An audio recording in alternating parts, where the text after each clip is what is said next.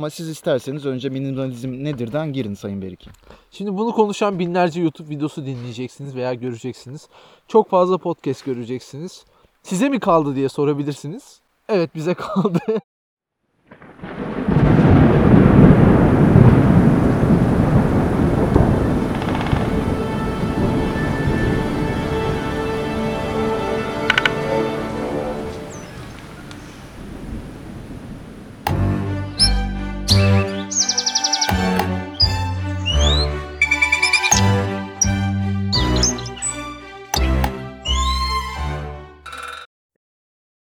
Tabi aslında minimalistleri kısaca tanımlayalım. Amaçsızı barındırmayanlar ya da azdaki çoku görenler diyebilir miyiz? Denebilir tabii çok farklı tabirleri de var. Aslında minimalizm kavramı e, bu konuya biraz baktım. Bunları ezberden söylemiyorum, caka satmıyorum. 1960'larda bir sanat akımı olarak başlıyor ve o karışık resimler yerine herkesin anlayıp yorum yapabileceği basit resimler. Mesela bir tane pencere çiziyor, bir tane ağaç çiziyor gibi.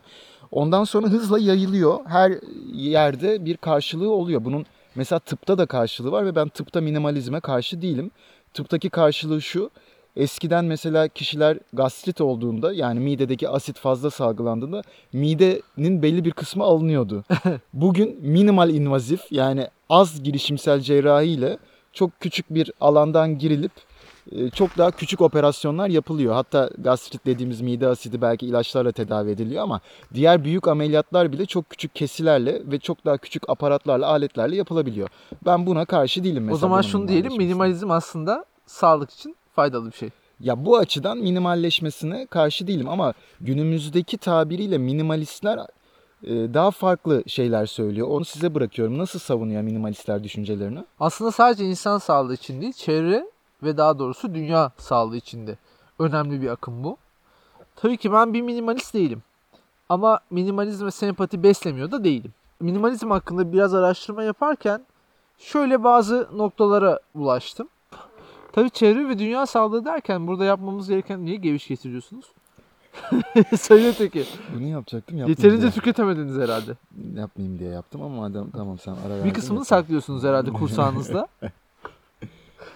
O seni dağıtan bir ses olduğu için güçlü gittiğin yerde yaparak seni saf dışı bırakmayı planlıyorum.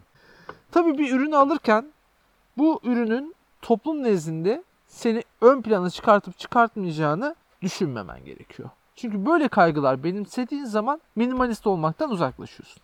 YouTube'da veya çeşitli sosyal medya platformlarında minimalist insanların başarı öykülerini dinlerken şuna rast geldim.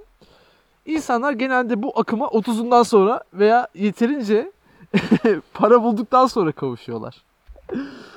Aslında para harcamamayı kendi tercihleri olarak seçiyorlar. Çünkü paraları var. Mükemmel. Kesinlikle benim karşı sav ya da savsatı olarak söyleyeceğim bir şeydi. Minimalizm zenginlerin yani minimalizmi alabilecek kişilerin ulaşabildiği ve tükettiği bir akım olma yolunda ilerliyor. Ve insanlar minimalizmi özellikle ne zaman bırakıyorlar biliyor musunuz? Sayın Öteki. Ne zaman bırakıyorlar? Sosyal ilişkilerine zarar verdiğini anladıkları zaman. Yani evine birini davet ediyorsun. Evinde sadece senin ihtiyacını giderecek kadar tabak, çanak veya bulaşık aleti var. Toplum veya toplum yargıları senin tüketmeni istiyor. Peki ben sinsi bir şekilde şu an sizi kendi tarafıma mı çektim? Çünkü ikidir minimalizme karşı sosyal ilişkileri zedeliyor dediniz ve popüler bir akım, tüketilen bir akım haline geliyordu onayladınız. Sayın diğerini hariç tutarak toplumsal yargılar üzerinde biraz konuşmak istiyorum. Tamam buyurun. Bu elveda minimalizm dedikleri akımlarda da var. Minimalizmin karşısında duran. Bu akımlarda da e, yavaş yavaş kişiler tüketime yani eski alışkanlıklarına geri dönüyorlar. Neden minimalizmi bıraktıklarını topluma açık, açıklamak zorunda kalıyorlar. Hepinizin gözünde ben bir ucubeydim ama artık sizden biriyim. Kabulleniliyorum şeklinde. Aslında burada beni ikna etmiş durumda değilsin. Ben sana bu durumun yapaylığını anlatmaya çalışıyorum. Minimalizm yapay bir akım. Senin de bahsettiğin gibi. Çünkü biz toplum nezdinde yanlış olarak tüketmeyi kabul etmiş durumdayız. Herkesin tüketmesini istiyoruz. Herkesin bizim kadar tüketmesini istiyoruz ve bunu sadece biz istemiyoruz. Bunu yapan üreticiler de istiyor ve size reklamlarla ürünlerini pazarlayabilmenin, satabilmenin peşindeler. Minimalistler bu süreci kararlılıkla sürdürürken aynı açlık diyetlerinde olduğu gibi belli dürtülere yenik düşüyorlar. Bu dürtülerden bir tanesi de sahip olma güdüsü. Tabii ki minimalizm ihtiyaç dışındaki bir şeye sahip olmaman gerektiğini söylese de sana zaman geçtikçe toplumun içerisinde bir ucube haline geliyorsun. Bu ucubelik, bu kabullenilmeyişlik kişiye sosyal açıdan zarar verdiği için minimalizm akımını terk ediyor. Ve kendini aklamak için de video çekenlerimiz var. Benim de şöyle bir düşüncem var neden terk ettiklerine dair. Çünkü başlarken aslında bir akıma uyma niyetiyle başlanılırsa o akımın altındaki felsefe içselleştirilmezse eninde sonunda oradan çıkıyorsunuz. Çıkmak zorunda kalıyorsunuz. Bunu da şöyle söylemek istiyorum. Yani YouTube'da bir video izledim. Bir şey paylaşıldı. Ova minimalizm diye akım varmış. Evdeki eşyalardan kurtulacağım. Zaten beni çok basıyordu. Bu aralar hayattan zevk almıyorum. Ee, İşte şunlardan kurtulayım deyip eşyalardan kurtulmak fikri aslında minimalizm değil. Minimalizm felsefe olarak çok daha derin bir felsefe. Bunun adı aslında ikinci el satış. Bunun adı aslında depresyon. Yani hayatındaki depresyonu, depresyon belirtileri işte hayattan zevk almamak, devamlı mutsuz olmak, yataktan çıkmama isteği. Evet minimalizm ilk başta evdeki size basan eşyalardan kurtulmak fayda edebilir ama felsefesini benimsemediyseniz ileride minimalizm size daha fazla psikolojik zararlar açabilir. Ben de aynı fikirdeyim seninle. Burada sana yaklaştım gene. Sayın diğerine burada bir uyarıda bulunmak istiyorum. Tabii ki minimalizmdeki asıl olay total faydacılık prensibi. Yani bir ürünü alırken bunlar dikkate alınıyor. Ancak insanlarla ilgili olan ilişkilerinizde total faydacılık prensibini benimsemek size zarar verebilir ve çevrenizdekilere. Tabii şimdi çok farklı yerlere gittik. Aslında ilk bu minimalizme başladığımızda benim aklıma gelen şuydu. Ee, minimalist dediğim zaman görüntü olarak aklıma ne geliyor? Tabii ki hani bir minimalistin evine gidip görmedim ama e, internetten baktığım zaman genelde aynı görüntü var. Beyaz ya da siyah bir tişört, altında yine aynı renk bir pantolon, e, bir ev ortamında ya da dışarıda çekiliyor. Duvar bembeyaz, duvarda hiçbir şey yok. Evde masada bir şey yok. Rafta sadece bir kitap var ya da iki kitap var işte nasıl minimalist oldum diye. Ve gülen bir yüz devamlı. Minimalist oldum, çok mutluyum. Bunları hayatımdan çıkardım, huzuru buldum. inanılmaz gibi bir durum Öze ulaşmış insan Öz- mutluluğu. o geliyor benim aklıma. Biz de hatırlarsan Midas bölümünü çekerken Midas'ı nerede bırakmıştık? Midas daha fazlasını istiyordu hep. Tüketmek istiyordu, altın istiyordu ve başına badireler gelmişti. Ama ondan sonra Midas'ın başına ne geldiğini konuşalım mı? Özellikle tüketim ve minimalizm akımına girdi diyorum hadi Midas. Burada iddialı oluyor. Konuşalım mı? Tabii ki o zaman bir mitoloji arası verelim. Verelim. Mitoloji arası başlıyor. Evet Beriki. Midas'ın bir diğer efsanesiyle devam edelim. Bizim topraklarımızın yetiştirdiği bir kral kendisi. Evet öteki Midas bir önceki bölümde bir hayal kırıklığına uğramıştı. Evet, altında hizmet yaşamıştı. Ondan sonra daha çok maneviyata yöneliyor. Ve ben artık gezeceğim diyor. Sırt çantasını alıyor Avrupa'yı gezmeye başlıyor. Avrupa'yı. Erasmus programına yazılarak. Türkiye'nin e, Avrupa'sı yani yaşadığı Frikya toplumunun Avrupa'sı olarak sayılabilecek Eskişehir tabii ki biliyorsun. Ve Eskişehir'i gezmeye başlıyor. Eskişehir'in güzelliklerini gezerken Sazova'ya gidiyor. Sazova'ya gittiğinde çok etkileniyor oranın güzelliğinden. Güzel mekan diyor ama dikkatini çeken bir şey daha oluyor orada. Sazova'ya geliyor. Sazova'nın tabii ki güzelliği karşısında etkileniyor ama daha etkilendiği bir şey var. O da bir müzik sesi duyuyor. İçeri giriyor, bakıyor. Ateşin ve şiirin tanrısı Apollon ile Eskişehir'in folklorik tanrısı Mithat Köller arasında yapılan bir çalgı yarışmasına denk geliyor. Midas dışarıdan duyduğu müzik sesinden etkileniyor ve içeri giriyor. İçeride iki tane yargıç var. Midas'ı da hemen tanıyorlar. Kral adam sonuçta. Diyorlar o Midas abi sen kralsın gel üçüncü yargıç ol. İşte Apollon'la Mithat Köller mi daha iyi, hangisi daha iyi şarkı söylüyor, hangisi daha iyi müzik yapıyor karar vereceğiz diyorlar. Yalnız diğer yargıçlar tabii ki Apollon'a oynuyor. O efendimiz, haşmetlimiz diyor ve ona oy veriyorlar. Midas bir dakika diyor. Mithat Körler inanılmaz bir Eskişehir Spor Marşı söyledi. ve ben gaza geldim. Duygularım şu an inanılmaz patlıyorum diyor. Kesinlikle ben bu duruma itiraz edeceğim diyor Midas. Olayı orada kapatacaklarmış esasen ama Midas boş durmuyor ve hemen e, sosyal medyaya girip milattan önce 800 Tanrı Apollon rezaleti diye bir başlık açıyor. ve Ekşiciler bu başlığa çöküyor tabii ki. ve sosyal medyanın gücünü kullanarak onu da kendi arkasına alarak bir şekilde bu yarışmayı Mithat Köller lehine götürüyor. Ama Apollon çok kızıyor bu duruma. Diyor ki ancak eşek kulaklarına sahip biri Mithat Körler'in benden daha iyi müzik yaptığını iddia edebilir diyerek Midas'ın kulaklarını eşek kulağı yapıyor. Oh olsun sana Midas. Eşek hoş laftan ne anlar lafı da buradan geliyor. Harika. Evet. Midas kulaklarından çok utanıyor. Ne yapalım diyor. Ne, ne yapabilirim diye düşünüyor. Dönemin metalci ustaları var o dönem. Ee, Ve onları uyarak saçını uzatıyor kulakları görünmesin diye. Ama saçı çok uzayıp yağ, kir, pas içerisinde kalınca hanımının da zoruyla bir berbere gidiyor. Berber işte klasik geyiğini yapıyor. Diyor ki geçen o Lidya kralı da buradaydı. Para diye bir şey bulmuşlar. Bana bir metal parçası vermeye çalıştılar. Anlamsız bir şey yer miyim? Yemem. Ben yine ücretimi tavuk olarak, patates olarak aldım diyor. Yaslıyor mu peki? Tabii ki yaslarken de şunu fark ediyor. Saçlarını e, sıyırmadan önce çırağına diyor ki e, Midas abimin kulak tüylerini alalım çakmağa getir diyor. O sırada yaslarken kulakların üzerindeki saçları sıyırıyor ve görüyor ki kulaklar inanılmaz büyük.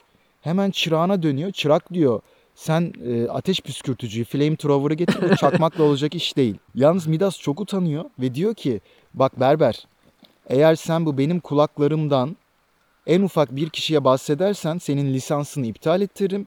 Bir daha değil Frigya'da hiçbir Anadolu medeniyetinde berberlik, yapamazsın. Kulaklarımdan kimseye bahsetmeyeceksin diyor. Berber sancılar geçiriyor çünkü meslek kurallarına aykırı yani onun paylaşması lazımdı bir müşterisinden duyduğu şeyi. Sır ağır geliyor, dayanılmaz ıstıraplar yaşıyor ve ondan sonra bir gün o kağıt incelindeki havlularını yıkayıp kurutur kuruttuğu bir kuyu var. Orada kuyuya eğiliyor ve Midas'ın kulakları eşek diye sesleniyor. Kuyuya bağırıyor yani. Kuyuya bağırıyor. Orada rezonans yapıyor, yankı yapıyor. Oradan bu ses sazlara, sazlardan rüzgara salına salına bütün etrafa yayılıyor. Kulaklarından utanan Midas tanrılara yalvarıyor. Tanrılar lütfen diyor insafa gelin bu kulaklardan beni kurtarın. Gerekirse bütün servetimi vermeye hazırım diyor. Yani minimalist bir hayat yaşamaya ve tüketmemeye hazırım diyor. Onu geçen bölüm yaptık servetini elinden alma olayını. Sonra dinleyiciler sıkılıyor. Her bölüm aynı şeyi yapamayız diyor. Ve kulağını düzeltiyor ama sonra canını alıp adamı mezara gömüyorlar. yani evet burada mesaj ne? En büyük servetimiz Tüm varlığını almış oluyorlar. aslında canımızdır diyebiliriz.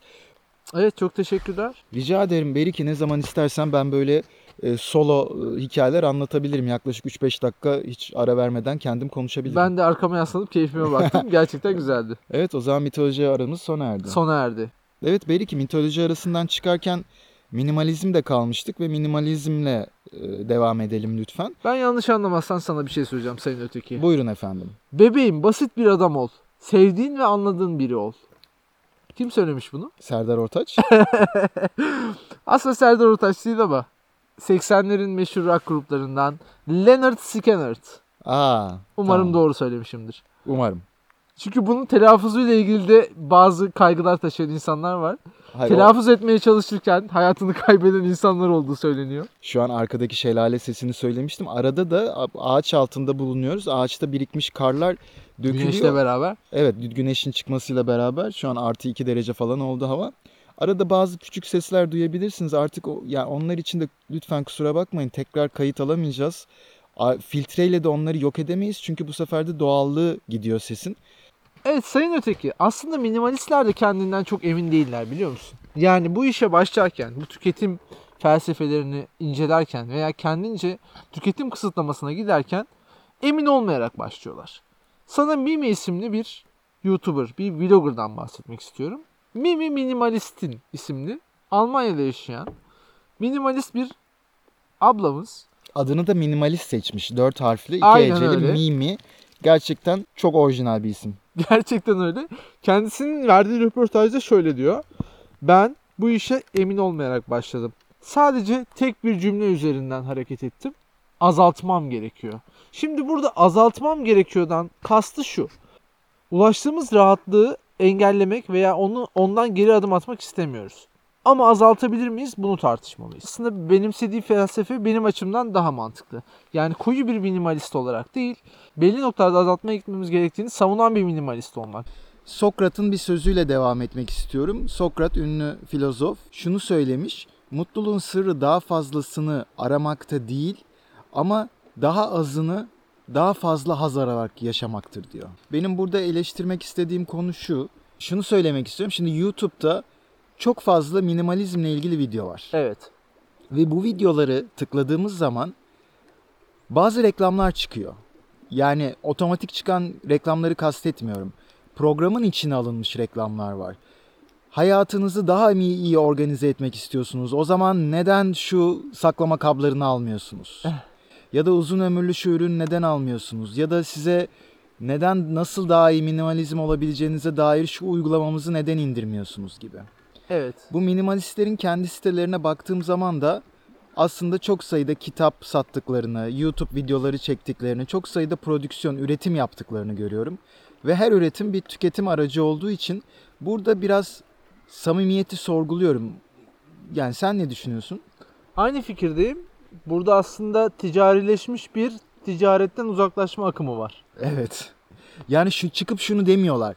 Biz minimalistiz, YouTube videosu çekmeyeceğiz ya da paylaşmayacağız ne yaptığımızı. Biz zaten ruhen bunu yaşıyoruz, mutluyuz. Ya da hadi tamam paylaşalım çünkü biz bunu yaymak istiyoruz. Ama bu video 100 defa izlenecek ya da 1000 defa izlenecek sonra kapatacağız değil. Herkese ulaşmaya çalışıyorlar. Yani kendilerine minimalist bir hedef koymuyorlar. Ve şu da göz ardı ediliyor. Yani biz az önce karbon ayak izinden bahsettik, çevrecilikten bahsettik. YouTube videoları bedava değil. Yani doğaya bedava değil. YouTube videoları da aslında karbon tüketen bir meta. Doğru. Minimalistler için aslında bilinen, doğru bilinen yanlışlardan bir tanesi de şu. Minimalist olmak tüketimi sıfıra getirmek değil. Ya da aldığın üründeki kaliteyi düşürmek değil.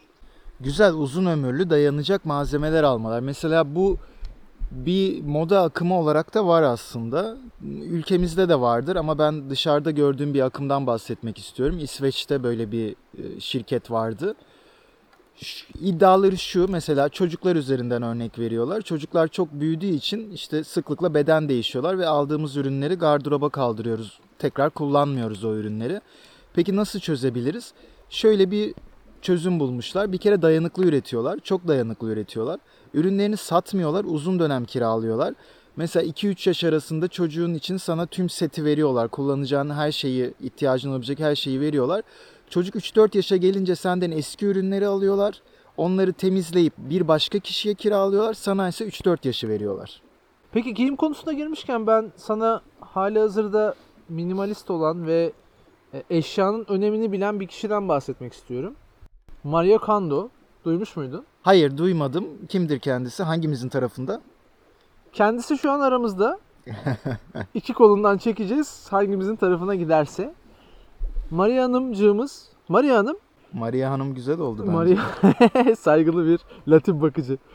Maria Hanım, Maria Kondo eşyaların felsefesine inmeye çalışıyor. Bir eşyan var evinde, gardırobunda ve bunu uzun zaman önce aldın. Bunu kullanıp kullanmayacağını bilmiyorsun. Maria Kondo diyor ki eşyalarını zaman zaman düzenle. Aç, bak, uygun şekilde katla ve ihtiyacın olmayanla vedalaş. Ama bunu belirlerken duygularını kullan. Yani orada spiritüel, ruhsal bir durum devreye girmiş oluyor. Eğer bir eşya sana neşe vermiyorsa ondan kurtulmalısın. Kilit kelime vedalaşma kelimesi. Evimizde birçok malzeme var ve almaya da devam ediyoruz. Önce yaşamamız için çok büyük evler alıyoruz. Sonra o evleri eşyala dolduruyoruz. Aynı şekilde bu eşyalardan da vedalaşamıyoruz kolay kolay. Amerikalıların bununla ilgili güzel bir sözü var. Belki sen de bunu biliyorsundur. Aile kontenjanından. Ee, senin çöpün bir başkasının hazinesidir derler.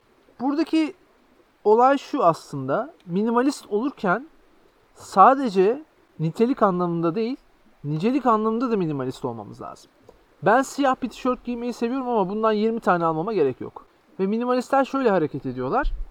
Üzerinde çok uzun düşüneceğin bir malzeme evinde barındırma diyorlar. Senin açından uzun ömürlü bir şeyi al. Buna iyi bak. Aldığın eşyaya değer ver. Dikkatli kullan. İhtiyacını karşılamayı bıraktığı anda ondan kurtul. Buna kesinlikle bir itirazım yok. Dediğim gibi zaten felsefe olarak aslında karşı olabilecek bir şeyim yok. Ama pratikteki uygulamasındaki bu, bu ikircikli hareketten sadece birazcık şikayetçiyim ve onu sorguluyorum. Yani o mesela minimalistlerin hesaplarına baktığımda gördüğüm şeylerden biri de şuydu.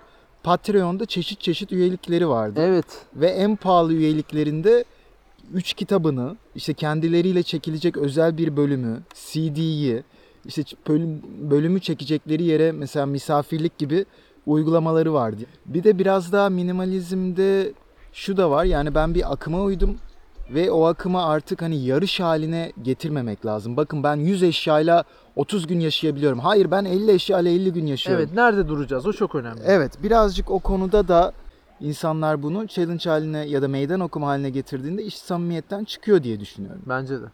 Evet Sayın Öteki galiba minimalizmi programın sonunda doğru anlamayı başardık. Kendi içinde çelişkileri olan bir kavram sonuçta insan icadı olan bir şey.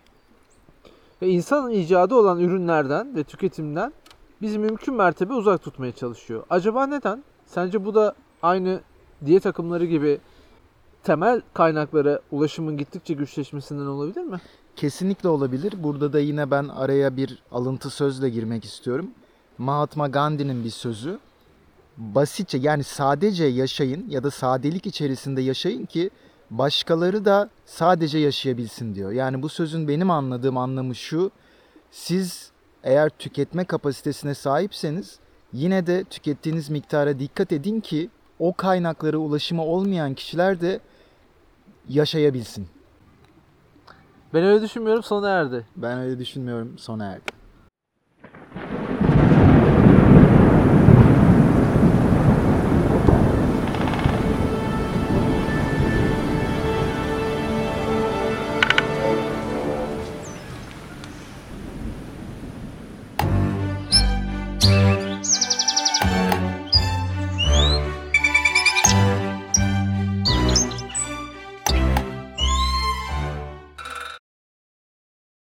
Sayın Diğeri sana sadece şunu söylemek istiyorum.